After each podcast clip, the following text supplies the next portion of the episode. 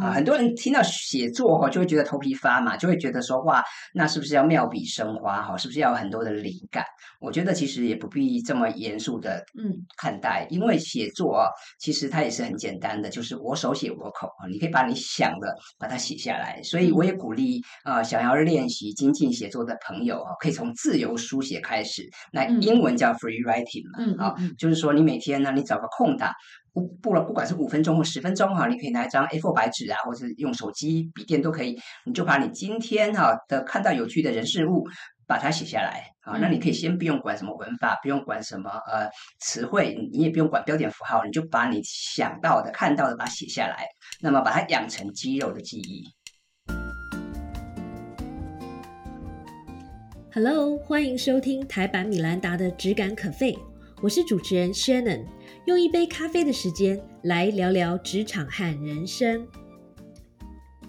我不知道你有没有发现，其实最近啊，不管是 AI 或是 Chat GPT，这几个月来，或是这一两年来吧，已经成为显学了。而且啊，不只是那个电视新闻上，连来我们节目的来宾，经常都会被问到这样的问题哦。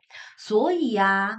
我们也那个为了不落人后，所以我今天特别请来了就是这方面的权威，而且呢，他最近出了一本书，叫做《一分钟经验 Chat GPT 爆款文案写作圣经》。你看这么长的书名，一听就是那种很厉害的感觉。好，那这位仁兄是何方神圣呢？他就是我们的 V 大。Hello，大家好，很开心来上节目哦。哇，这个刚刚。讲了这个书名哈，老实说我自己都记不大清楚哈。这个一分钟经验 ChatGPT 爆款文案写作神器哦，我自己的我自己都要念好久哈。好，那你先自我介绍一下。好，大家好，我是郑伟全哦，我的名字太复杂了哈。那我常常开玩笑讲说，这个嗯，我的朋友里面大概十个会有十一个写错或念错，所以呢，大家叫我 Vista 就好了。因为现在啊，大概你去 Google 搜寻 Vista，应该就只有我一个人。真的，你讲到这个啊，前几天我才在说，就是在国外的时候。很多人就是硬要念我的那个中文名字翻过来，然后他们都老外都念不标准，我就说叫我 Shannon，我说这个世界超过一半的人都叫我 Know me as Shannon，也是一样，就是几乎大家都 Know you as Vida 或者是 Vista 的。对，这样子反而比较好记，而且嗯，我觉得对辨识度啊、可读性也比较比较容易记。对，是是是。那你大真的很谦虚，你竟然讲两句话就自我介绍完，其实他真的是很大的来头哎，你是这个企业讲师对不对？也是企业顾问，然后作家，出过几本书？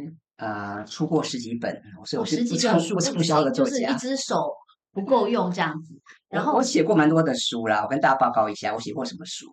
我大学时代就写过电脑书，后来有写过商管书，也写过人物传记。有写过谈判的书，还写过小说。你也太多才多艺，这些都有出版吗？都有出版，对，好厉害。然后你是用笔名吗？啊，当然前面都是用笔名。对，哦，好好好，我们到到时候去热搜一下好了。所以呀，我觉得首先，哎，我知道你是念这个，你是念理工科的，对不对？对，其实我也念过很多不同的科系啦。我最早是念电子工程，所以现在很夯的半导体哦，其实是原本我的主修的科目之一。嗯哼，因为我主要是念电子的。但是呢，呃，我后来对电子的兴趣不大，所以我很多同学现在在竹科或南科啊当厂长啊，当这个高高管啊。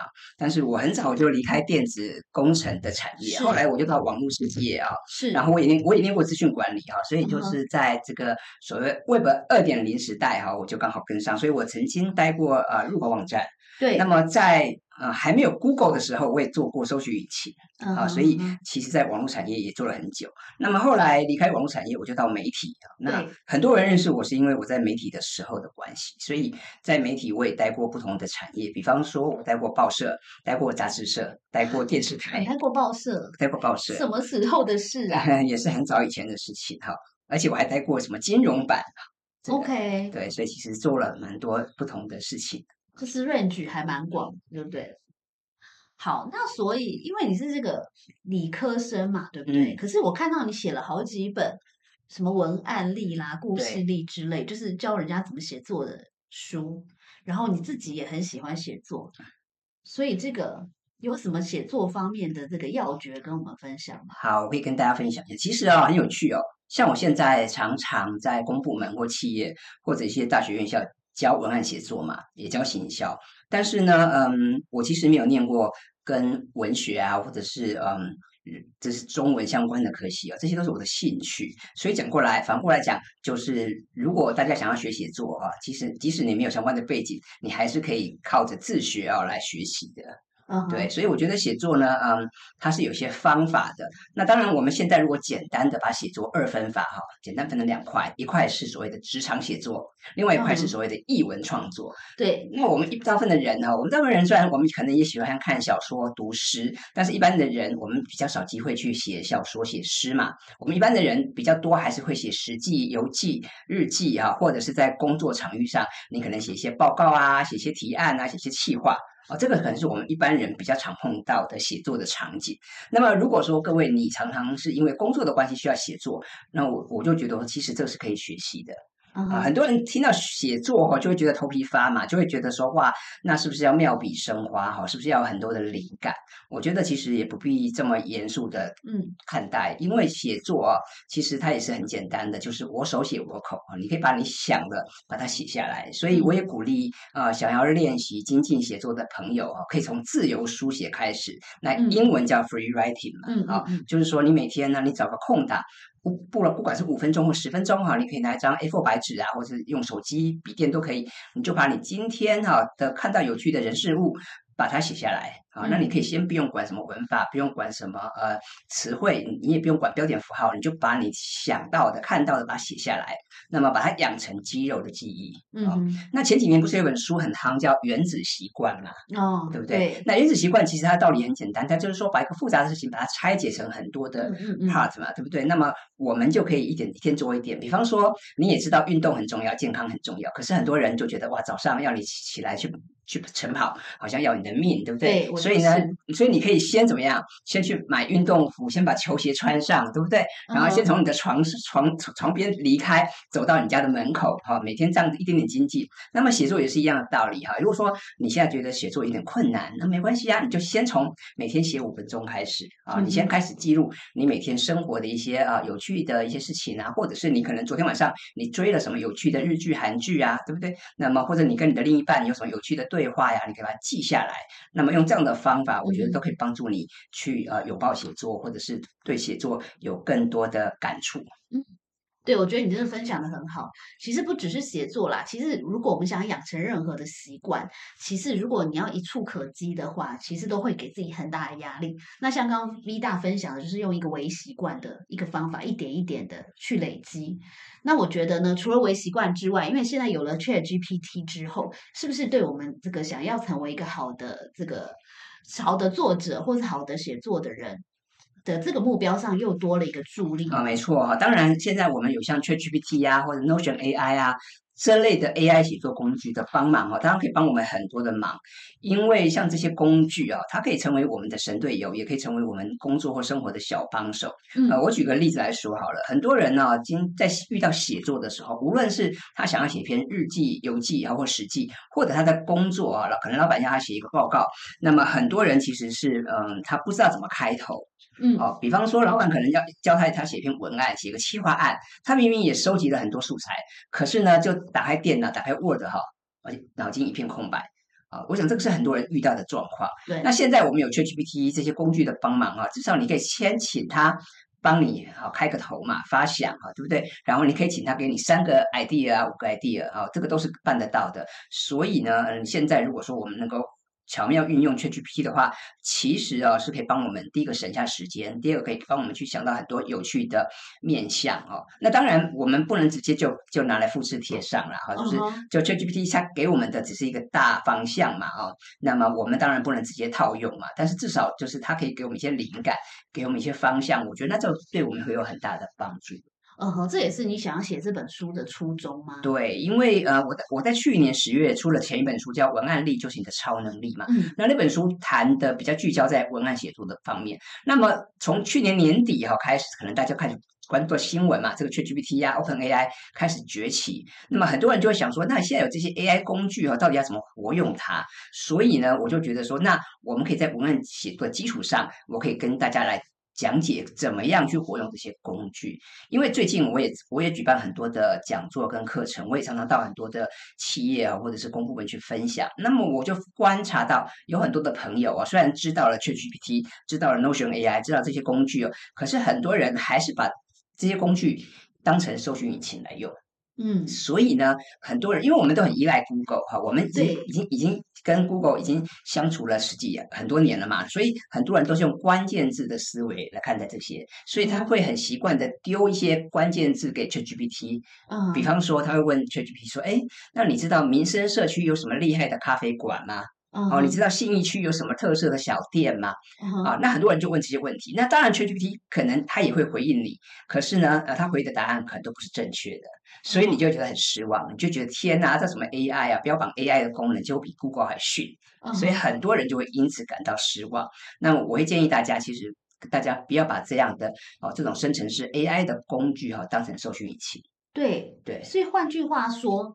其实问题不是出在这个 Chat GPT 这个工具，而是呃出在指令上面。对对，因为 Chat GPT 啊，它基本上它不是搜寻引擎，它是比较像是一个答案或推理的引擎。简单来讲啊，就是因为 Chat GPT 它是一个大型的语言模型嘛，所以我们在跟它互动的过程中，就好像有个机器人在跟我们玩文字接龙。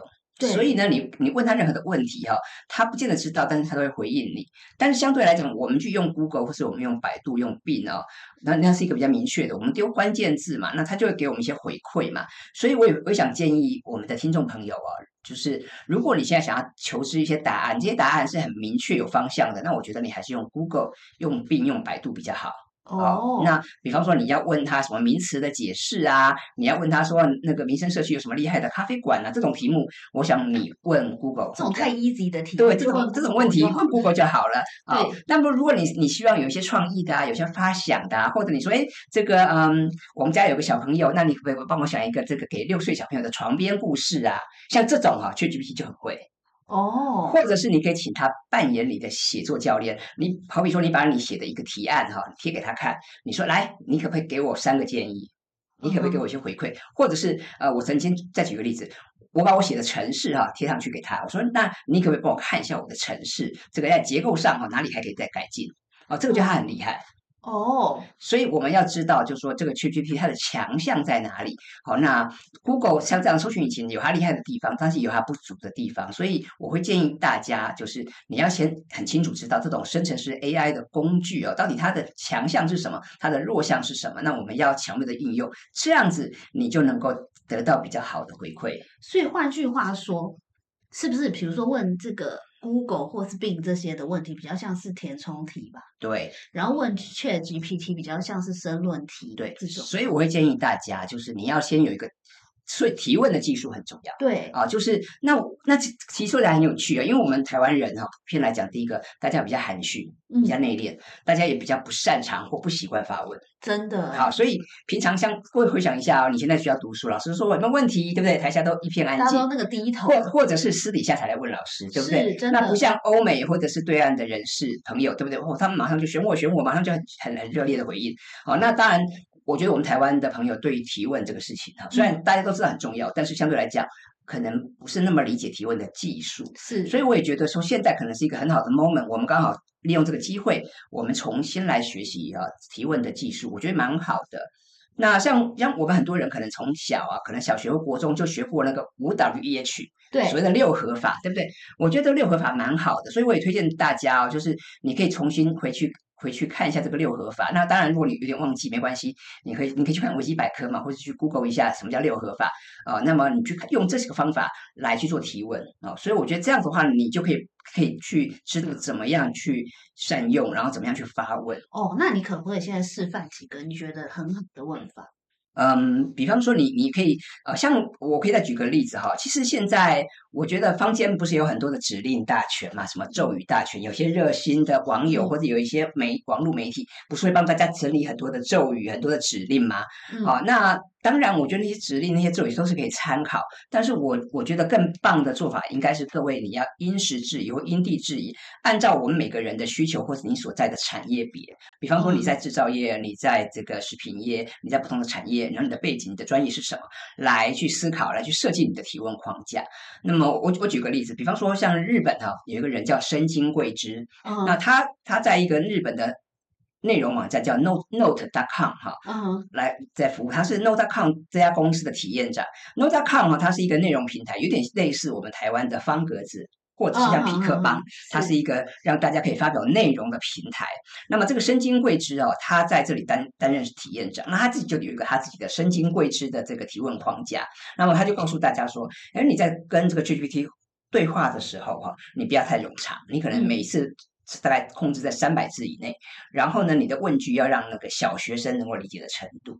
哦，我觉得这很有道理，因为我们看到之前的资料，像之前商周有做过一起封面故事，有报道有提到的，像 ChatGPT 目前的程度大概是九岁小朋友的心智，对，啊，所以那当然九岁以下来讲也很也很聪明的，很鬼灵精的哈。那那那这个申金贵师就告诉大家说，你要用小学生能够理解的话语来去跟他互动，而且这个句子要尽量尽量简洁。哦，那我下次就可以先问一下我儿子，对，因为他刚好九岁，对，那我觉得 我觉得很有趣。那我我会跟我会跟大家跟大家举个实际的。案例我在书上也有写哦，就是嗯，好比说啊，现在很多的这个爸爸妈妈嘛，对不对？那么回家要要说这个床边故事给小朋友听，对吧？那么如果你今天跟他说，哎，这个 ChatGPT，你可不可以帮我啊想一个这个床边故事？他一定也可以讲一个故事，而且我觉得也也是有模有样。但是这个故事是不是吸引人？是不是呃你的小朋友会不会买单？这个都要来一个很大的问号。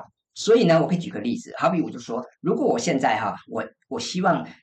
假设了，只是我我现在有一个六岁的小男孩，对不对？那么我希望说故事给他听。那各位想想看嘛，六岁的小男孩哈，有点似懂非懂，对吗？然后他会喜欢什么样的故事？所以我就告诉 ChatGPT，我说你不但要帮帮我讲一个床边故事给六岁的小男孩听，而且这个故事呢要符合六岁小男孩他喜欢的冒险呐、啊探险呐、寻宝啊，要有这种 feature 的这种故事。哦，你要给他一些脉络，你要给他一些线索，那么这个 GPT 他就可以告诉他就会讲一个故事。哦，他讲有有一个男孩叫汤姆，然后他有一天发现什么宝藏，他去寻宝。哦，那像这样的故事啊，就是会比你单纯只是说，哎，来你说一个故事给我听，会更聚焦，会更符合你的需求。所以你的意思说，只跟他讲六岁小男孩会喜欢的不够。对，你要给他一些方式。对，因为你要告诉他，六岁小男孩可能喜欢什么样的故事，比方喜欢寻宝嘛？喜欢这个有点冒险嘛？什么恐龙之类的。对，那这种就是喜欢小男孩。那如果反过来小女生呢？小女生可能喜欢什么扮家家酒啦、洋娃娃，也许了哈。那那么你就你就要投其所好嘛。那这样写出来的东西哈，但才会符合他们的需求。那否则你单纯说啊，请你说个故事，他一定也会说，但是这个故事可能就。小朋友不见得喜欢嘛，嗯哼，而且这个有个有趣的插曲可以跟大家分享一下。呃，我曾经把这就是这这个故这个故事哈写成一篇文章贴在我的网站上面。那么有一天我就发现，哎，这篇文章的流量突然窜高，是。那我就很好奇，我想说到到底发发生什么事情了？后来呢，就有一位网友哈，他刚好也是个妈妈，然后他就跟我讲，他说他就有一天看到我写这篇。这个这个这个案例啊，他觉得很有趣，他就顺手哈把这篇文章贴到他们妈妈的什么社群去。哦。结果呢，就真的有妈妈哈，就真的晚上回家啊，你就照把这篇那个什么汤姆的故事念给他小朋友听。结果他的小朋友刚好也是五六岁，也是小男生，然后然后听了以后啊，第二天还问他妈妈：“那妈妈，那后来那个汤姆呢？他有没有寻到宝藏？”啊，就表示说，哎，小朋友还是是蛮蛮买单的哦，所以觉得很有趣。哦，那我觉得你可以开启下一本对新方向，就是亲子领域。对对，所以。我也跟大家分享一下，像现在在美国那个 Amazon 的 Kindle 的那个电子书店哈，其实已经有非常多的童书或者是绘本哈，是共创，是人跟 ChatGPT 共创。哦，他会他们会揭露？那那现那现在这个当然会是一个会有著作权的 issue 嘛？对对，所以有些书你去上你上去上去搜寻，他会很大方的写，他是跟 ChatGPT co-work。哦，对，那当然有些人他他他他他没有说了，但是有，但是其实现在上面就会有相相关的书籍，其实现在蛮多书都是人跟 ChatGPT 共创。那当然，这里面会有著作权的依据。不过，因为像法规啊，它是比较落后指标嘛，因为你要立法修法，这都都会旷日费时嘛。所以这个部分就是说，不管我想，不管台湾、日本啊，就或者美国啊，现在都在研拟当中，但是可能没有那么快，说立刻就有什么法规。毕竟 AI 也还在发展中啊。嗯。啊，所以你说现在就有一个法规也不大不大那个，所以还需要再再看。不过至少做创作来讲啊，的确就是现在会会给大家很多很便利啊的这个方提示，或者是说会有很大的想象空。空间。嗯哼，那你觉得 Chat GPT 接收中文指令的能力怎么样？好，这个我也可以跟大家分享一下，因为根据我之前大概在三月的时候我看过的一个报告哈，那那我们都知道，因为 ChatGPT 它是一个。大型语言模型嘛，它后面串接语料库嘛，对。然后我们我们都知道说，之前它是只有在二零二一年以前的资料嘛，那全世界可能有几百种语言哈，对。但是像英文，毕竟它还是强势语言，所以在它的语料库里面，它的英文占比高达百分之九十三，我们繁体中文只占零点零零零几而已啊，对，不成比例。但当然了，各位你现在用中文输入哈，它当然是听得懂，嗯，好，但是当可以的话，我也觉得说，各位你也可以试试看用英文来发问。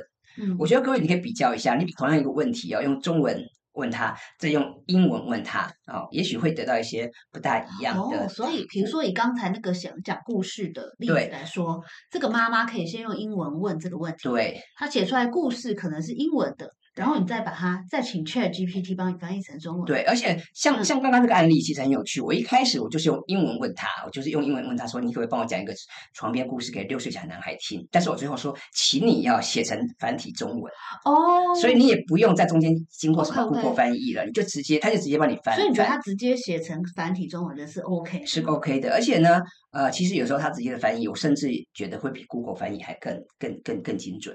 啊，所以其实这个蛮厉害的地方。那当然，有的时候它它出来结果有时候会会变成简体啦，等等，它会有点错乱。但但是我觉得这个影响不大。你真的遇到的话，你再你自己再再再调整一下就好了。好，这个不不不是太大的问题。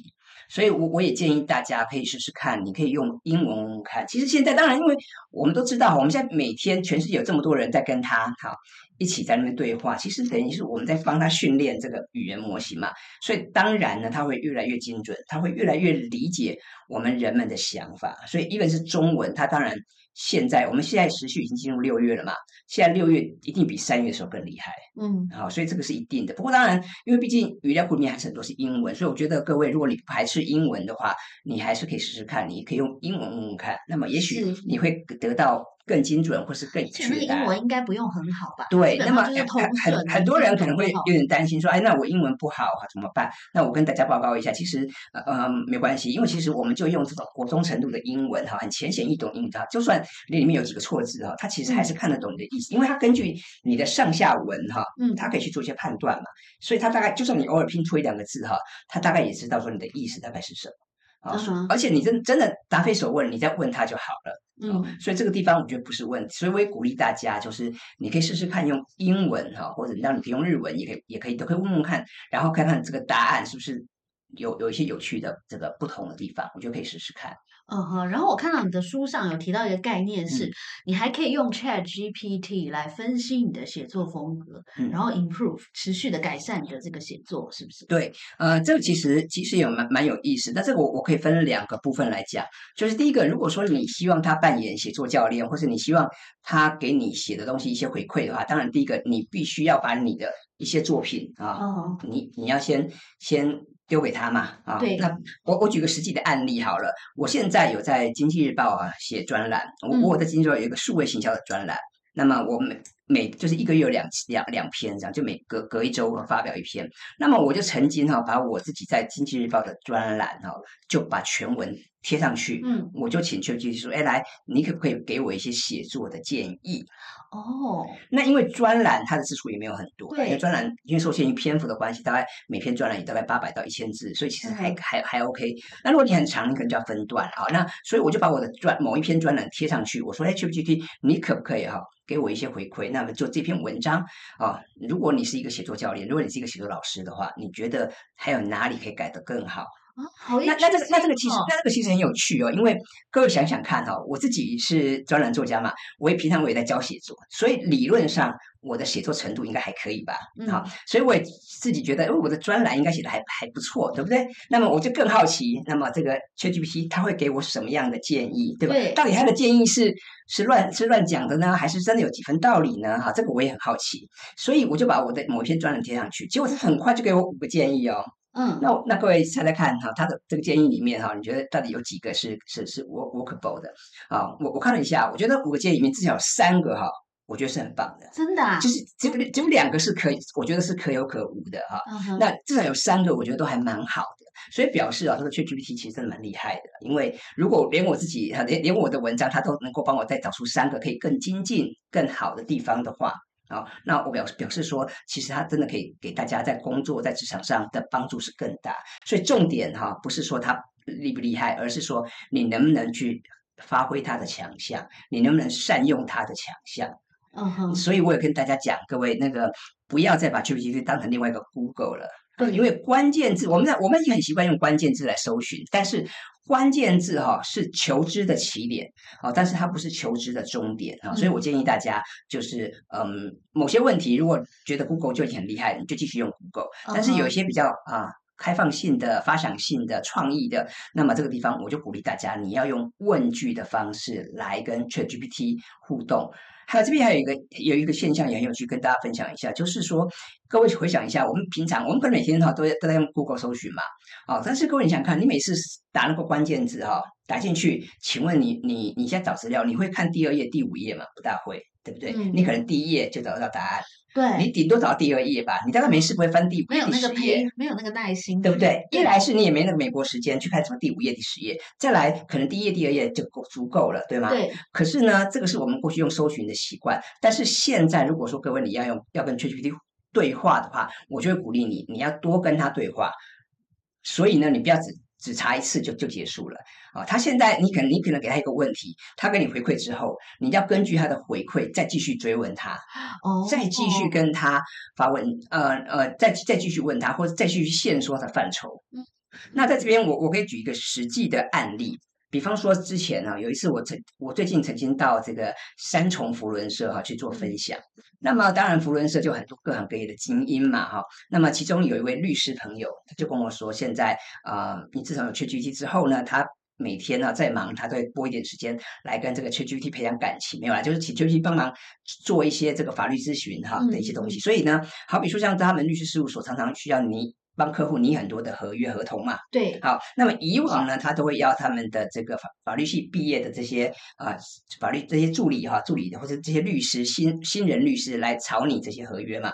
但是这些这些新入行的这些律师虽然也很优秀，但是遇到这种要帮客户拟合同的时候，难免要花个一天。其实花一天也不为过了啊，因为毕竟是是很严谨的东西嘛。可是他说现在啊，他用 ChatGPT 啊。他只要一秒钟，他就他就这个指令就是说，请你帮我拟一个。对，ChatGPT 给他的这个回馈哈，啊，叶子律师本他他他他告诉我说，他已他其实已经很满意了啊，表示说在已经至少有七八十分的程度。但是当然有的时候啊，他给出来的这些语法或者这种风格哈，还是会有一点不大一样。比方说，他可能有时候会有点像这个呃欧美的语的。语法啦，或者像对岸的方式，那他就说，这个时候他在跟他互动，在跟他，那那你可以修正，你可不可以比较以台湾在地的这种啊口吻来帮我重新再顺过一次？好，那这样子他就给出很棒的答复了。所以啊，我也建议大家，就是你现在在跟 ChatGPT 互动的时候，你别只是问他一次，你可以根据他给你的回馈，你再多追问他，或是再多线说他的方向，你避免让他包山包海。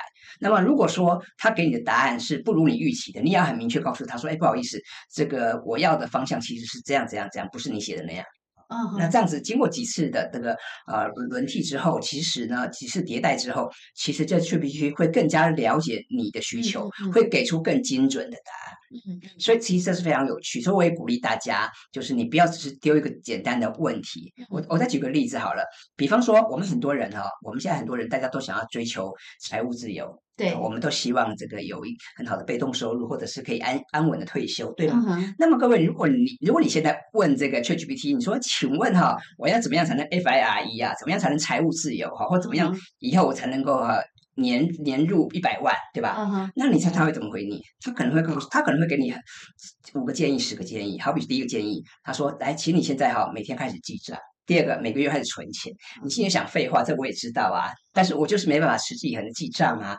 或者我每个月可能就没有那么多的钱可以存钱啊。对啊，你叫我要买什么 ETF，你叫我要买台股、美股，这都是对的呀。但是问题是，很多小资族或很多年轻人，他可能一个月可能存不到五千块啊。那你叫他每个月存钱，这有一点缓不济急，或者有点哈就是方法是对的啊，然后但是就是不符合他的这个需求。是，所以在这个时候呢。你不要只是问他说，那我要怎么样才能 FIRE？你应该要先把你的需求、你的状况啊，或者你的年收，对不对啊？或者你的你的投资的习性，你是你是比较能够承担风险的，还是你是比较稳健型、保守型的？你要告诉他，他才能够根据你的状况给出一些更具体的回应。哦，所以 ChatGPT 的功能真的还蛮多的。那所以我刚才，哎，你刚才分享的真的超级丰富的，果然是这方面的专家。然后我有抓到几个重点，第一个重点是你要懂得问问题嘛。对。第一个是你一开始的问题就是要对等，第二个你还要追问，对不对？懂得追问来限缩范围，然后他的答案才可以越来越有深度嘛。没错。然后还有就是你自己。要有这个独立思考的能力，对，这样才可以让 Chat GPT 变成你的助助力，而不是你变成他的奴隶，对不对？对，因为很多人会想说，哇，现在这些 AI 工具太棒了，我就全部把工作外包给他啊。你知道吗？因为我现在不是在念书嘛，然后我就听到很多教授说，其实很多小朋友现在开始都是他自己没有任何的想法，然后就直接。是啊，是啊，是啊，所以，所以现在很多的大学也会，就是他们会会他们他们自己的一些呃啊制度嘛，对不对？比方有些学校是明言明文禁止，有些学校是开放的嘛。但是我也会建议大家了，的确我们可以善用这些工具，但是当然当然，无论你是求学或工作，的确不宜全盘照，就是啊，你就直接复制贴上。我我觉得这样子还是。不够完整的了，而且还有一点，我们人最可贵的是你有你有判断能力，你有创造能力嘛？对。那你现在你你把这些都搁弃了，对不对？你都叫你都叫 AI 写，那其实也有点可惜。是。而且呢。呃，这些因为它是一个语言模型嘛，其实基本上它还是有它的 pattern，还是有它的一个处样式，所以其实这些东西其实明眼人还是看得出来的啊。除非说你有你有经过很多的修饰，所以我我建议大家，就是你可以把它当成是你的小帮手，当成是你的神队友，这可以。你可以请他帮你发想，你可以请他帮你 review，这可以。但是最后的主动权跟最后的哈话语权，还是希望把握在我们每个人的手上，这样会比较好。谈到这边，我就要问一个现在很多人心目中一直想问，可是一直忍到现在才要问的，就是说，那我们会不会被取代啊？好，这个问题也非常有趣哦。最尤其最近媒体很多的报道，对，好，那么嗯，我必须这样讲啦，就是我自己是比较审慎乐观看待这个事情的。我觉得 AI 本身，AI 是不会取代我们人，可是会用 AI AI 的人，的确有可能取代我们。OK，所以就是。嘿，我们不会被 AI 取代，但是如果你不会用 AI 的话，你会被会用的人取代。对，而且这个很有趣啊，以前我们会觉得说。嗯，哇，现在 AI 那么厉害哈，所以是不是像那些啊劳动阶级呀、蓝领阶级的人很容易被取代？后来我们发现恰好相反，反而是白领的人是更容易被取代。因为你想想看，那些有一身本领的那些什么什么师傅啊，哈，对不对？那些泥水匠啊，这些他们反那些工作啊，反而反而反而不容易。但是如果你今天你是比方说这个法律的助理啊，你是什么会计基本的这些会会计人员啊等等的哈，你反而有有可能会被取代，因为的确现在 AI 工具很厉害嘛哈，所以的确有有这个有这个可能性。所以之前呢，这个国外的一些大学或者是这个呃媒体，他们也做相关的报道，他有他们又把一些行业别列出来，就像刚刚刚提到的，像法律啊，像会计啊，像客服啊啊这些，如果说它是比较单一的性质的工作，的确有可能。被取代。那像现在，好比说像对岸啊，现在也开始有很多的企业啊，他们把把这个设计的工作都让 AI 来做。那么，所以原本的设计师啊，现在他们不设计了，他们现在叫他去做 review 的工作。嗯，可是可是做 review 的工作，他的薪水就降低很多。好比说，他们原本很厉害的这个设计师，他们做一幅作品哈，他可以拿一万块人民币，但现在呢，可能资方他只愿意出八百块。一万块跟八百块是真的天差之别哈，所以这个这个地方的确有可能造成一些产业的变化。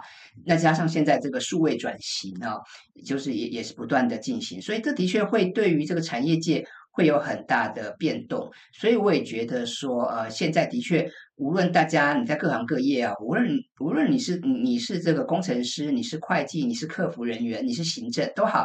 我觉得还是大家应该多了解一下 AI，嗯，哦，你可能对 AI 当然也不必太紧张，但是我觉得你可能要对 AI 有一个比较全局的呃认认识跟了解，然后你要不要排斥？还有就是，我觉得我们也应该要有这个数据的思维。那当然，数据的思维不是说你该很懂数字啊，不是说你一定要跟数字为伍，但是至少你要懂得怎么去看这些什么洞察报告啦，你要知知道这些资讯它它的这个来龙去脉是什么，你要稍微能够理解。那这样对大家未来的发展会有比较大的帮助。嗯嗯嗯，你这样讲呢，我觉得有点紧张哎。你觉得就是？当然，刚刚你已经讲了，呃，其实了解 AI 的人就比较不容易被取代嘛。那但是在这个 AI 的时代哦，我们要怎么样不但不被取代，还可以混得更好呢？所以呢，讲回来，我觉得几个建议。第一个就是，我每个人哈都有自己的强项、自己的专业或者自己的兴趣嘛。那我我觉得，当然就是在你自己的专业跟兴趣部分，我觉得还是要多花点时间去巩固好嘛，哈，去去打好基础嘛。你的专业是什么，对不对？啊，比方说你喜欢数学吗？或者你你很会你很会拍照吗？啊，你很会画画吗？我觉得这部分当然还是建议大家好花多花点时间去培养。再来就是说，你可能要多尝试。跨领域的学习，嗯，那有有一句话，过去我们有一句话。有句谚语说什么？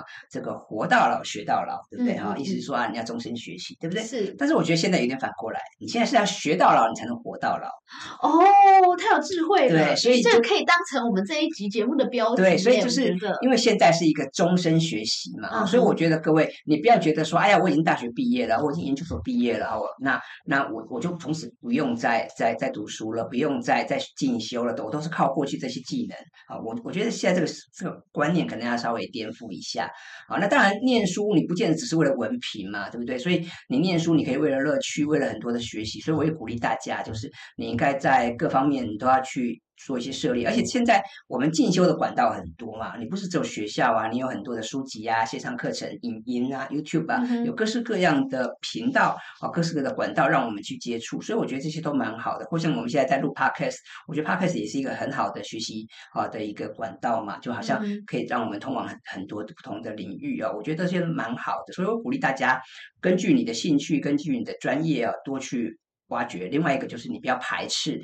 啊，不要不要排斥去学习新的事物。我觉得如果说大家能够有这样的认知的话，那么。不管是这个有有任何新的东西出来，我想大家第一个你不会太紧张，第二个你能够用一个比较比较正面的态度去面对它啊，你能够用一个正确的方法去拥抱它，那么你会觉得其实这个世界是蛮有趣的。所以，我们一方面我们讲说啊，现在我们现代人大家压力山大哈，我们每个人为了生活为了生存哈很多压力，但是反过来讲，我们也很庆幸我们我们能够攻逢其胜啊，我们能够活在这个年代啊啊，其实也是非常棒的事情。那么说到这里啊，我也想再跟大家分享一下这个 AI 哦，我们这几个月感觉 AI 风起云涌，对不对？嗯。哦，可是这个像你，你知道 AI 是什么时候问世的产物吗？考考你。哦，很久很久以前，你记得很久很久很久。对。我小时候就看过一部电影，叫什么 AI 人对，那你知道什么时候机器人的概念吗？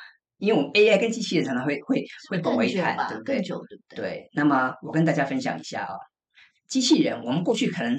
当然，现在我们我们对机器人更更熟悉了，因为你可能看到，比方说特斯拉呀，很多机啊工厂什么都有机器人嘛，啊，或者我们更早以前在什么电视电影里面看到很多机器人，对不对？对，机器人哈，我们人类有这样的构想是一九二一年，哇哦，就是一百一百一百一百一百年前啊，超过一百一百年，对不对？那么 AI 呢？AI 是一九五六年。OK，一九五六年，他美国有个电脑科学家叫麦卡锡哈，他他在一个达特茅斯的会议上首先提出 AI 这个构想，所以你看，一九五六年到现在也有接近七十年了，所以 AI 其实它不是新的产物，很多人以为 AI 是这两年哈，或者是这十年的的的是这个黑科技啊，其实不是这样，其实 AI 由来已久，只是说，嗯，它也需要天时地利人和。那么 AI 还有几个特性，我们说 AI 哦，第一个它是这个知识密集。因为它需要很多啊专家学者去投入，它才有办法开发。第二个，它是一个资本密集的游戏，嗯所以呢，啊，我们一方面我们要感谢这些大公司，比方像 Google 啦、微软呐，啊，或是 Facebook 这些大公司，他们投入了很多人力物力，我们才有办法现在去享用这么棒的东西。否则呢，呃，如果说我们都是中小企业的话，其实我们可可能没。可能到现在都还没办法去感受、去体验这些东西，所以我一方面我们要感谢那那些前面努力的专家学者，也要感谢这些大公司哈，他们愿意投资，那才能让我们现在哈可以有什么 ChatGPT 呀、Notion AI 这些很棒的工具可以用。嗯哼，我觉得一方面我们也要心存感恩，所以我说一方面我们也是感觉得很庆幸，就是我们现在光逢其盛嘛，我们现在在活在这个年代，对不对？好，那我们就是可以用这些工具。那当然，我想很多人开始接触到像 ChatGPT 啊、Mid Journey 啊这些东西，一开始当然大家是好奇，大家是抱着体验尝鲜的心态。比方说，很多人就用 Mid Journey，一开始一定会请那些画美女图嘛，这很正常啊。因为这人符合人性。那么像 ChatGPT 呢，你可能会请他说：“哦，那你你你你写一首诗给我看看，或者你帮我算个数学，或者很多人会开玩笑问他说：‘哦，那你你那么厉害，对不对？你那么神通广大，那你知不知道那个台积电明天的股价啊是涨还是跌，对吧？’或者还有人问他：‘那你知道明年台湾总统是谁吗？啊，是赖清德吗？还是侯友谊吗？还是柯批吗？’那这种问题，当然他会告诉你说：‘不好意思，我是一个语言模型，我无法预测。’对，我想大家都是从这些地方切入的，但是慢慢的哈，我们就知道说这些工具它可以对我们的生活、对我们的工作。有很大的帮助，所以呢，我也会建议大家啊，当你希望他成为你的神队友的时候，那么你就要去思考你要怎么样去应用这些工具。所以我们前面讲了，请你不要把它当成搜寻引擎。还有就是，我觉得我们要利用这个机会，我们要学习啊，怎么样正确去提问啊。那我在书上我有提到，就是我不赞给你所谓的指定大权、咒语大权，我更希望各位能够去设计一套你自己适合你自己使用的提问框架。啊，就好像我们。读书什么的，我们如果有条有一套自己的资料库，有自己的知识体系，那会更棒哦。因为那样子你就永远不用不会受限于书本，或者不用抱佛脚，对不对？哦，你可以有自己的一个方法，有自己的一个体系，那是最棒的。所以我也鼓励大家，我也建议大家，可以的话啊，那么你可以按照你的职业别啊，按照你的兴趣啊，去打造一个你自己的资料库，或打造一个自己的提问的框架。那么根据你的工作或者你日常生活所需，对不对？啊。你可以去设计。我我我举个例子，比方我在书上哈，我除了有介绍刚刚提到什么神经贵知的提问框架，我有设计一个我自己的提问框架。然后呢，我还按按照我自己的提问框架，我去跟他做一对一的对答啊。举个例子，比方说，嗯，我在书上有提一个案例，是说写履历表，因为我想我们很多人大家都会有求职跟。转职的需求嘛，啊啊，无论你是你是大学毕业的新鲜人，你想找个工作，或者是你现在可能已经在职场职场上好几年了，你你还有时候你会想换工作嘛，哈，那么所以你你当然会需要写自传、写履历。可是我也发现，我们很多人哈其实是不擅长写这些东西的，嗯因为我现在啊，我在一零四人力银行做这个履历见证，就是做为这些年轻人做这些义工啦，哈，所以我光是今年啊。光是今年上半年，我已经看了八百超过八百份的这个履历，然后这八百份我要跟大家。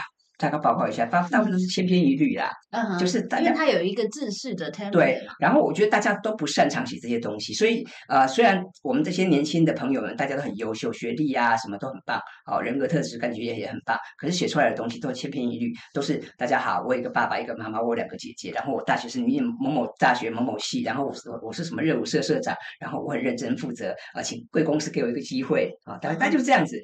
那这样子其实你很难看出你的人格特质，看你的强项嘛。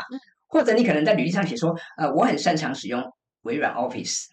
那我就不知道说，到底你的擅长是你只是会打开 PowerPoint 这叫擅长，还是你会用什么枢纽分析这叫擅长，还是你会设计很多表单这叫擅长，对不对？他也没有举例，他也没有用数据，哦，那很可惜。所以我在书上我就有以这个履历表为例哦，然后搭配我自己的提问框架，我就让这个 ChatGPT 来跟我做问答。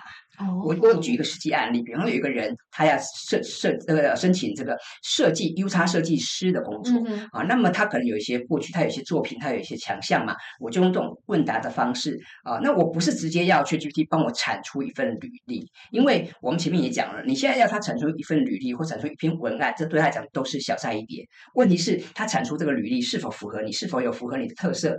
这可能打一个很大的问号，所以呢，我透过这个提问框架，我让他来跟我互动，然后，然后我我会去把我的这个相关的背景、我的一些强项、我的得奖记录，对不对？我的人格特质融入进去，然后呢，让他来跟我做这个紧密的互动，那最后呢，才能够产出一份啊，真的是为你量身打造的履历。用这样的方式啊，我我敢说，用这样的方式产出来的这个履历啊，就会比我们看到那八百份里面的八百大部分都还来的来的好，真的。所以我也鼓励大家，就是呃，其实像 ChatGPT 这样的工具是很方便的，但是呃，你要懂得会用它，你要懂得哈，给它一些参考的素材跟脉络，那这样的话啊，它才能够发挥它最强大的这个。战力啊，而而而你不要只是叫他帮你写一篇自传，帮他要帮你写一篇文案，这样子我觉得还是比较空泛一点。嗯嗯嗯，今天那个 V 大分享了很多怎么和 Chat GPT 合作的方式，而且都非常的具体。那想了解更多细节的人呢，当然就欢迎来找这本书来看。哇，我其中随便翻到一页，我就觉得很细节，像这种，像这种。像这种超细节，然后包括你刚才提问的技巧，也有很多的实际的范例在里面。所以哦，我我待会儿一定要再念第二次，我觉得太有帮助了。好，你可不可以用一句话来总结一下今天？因为刚分享了太多含金量很高的东西。嗯。我说哈，我们现在进入这个 AI 时代，我们每个人都要能够，都希望能够点石成金，是对不对？但是点石成金有个重点是，你要有一个点石成金的实质啊，对不对？所以你要懂得怎么样去啊命令，怎么样去啊指挥这个 ChatGPT 来做这些事情。所以各位，如果你想要点石成金，你就要先懂得提问的技术。嗯哼，好哦，非常谢谢今天 V 大来到这个本节目，然后呢，在这边也祝福大家早早练就这个跟 Chat GPT 合作的这个技能，然后在这个新的时代，不管科技怎么样的变化，今天是 AI，明天可能是别的一些新的科技，都可以保持你的竞争力，然后越来越棒，越来越开心。OK，加油！谢谢，拜拜。谢谢收听今天的 Podcast。希望你喜欢今天的这杯咖啡。我们的节目名称是台版米兰达的质感可废。欢迎订阅我们的频道，分享你的想法，也可以追踪我的粉丝专业台版米兰达的创业笔记。我们下次见喽，拜拜。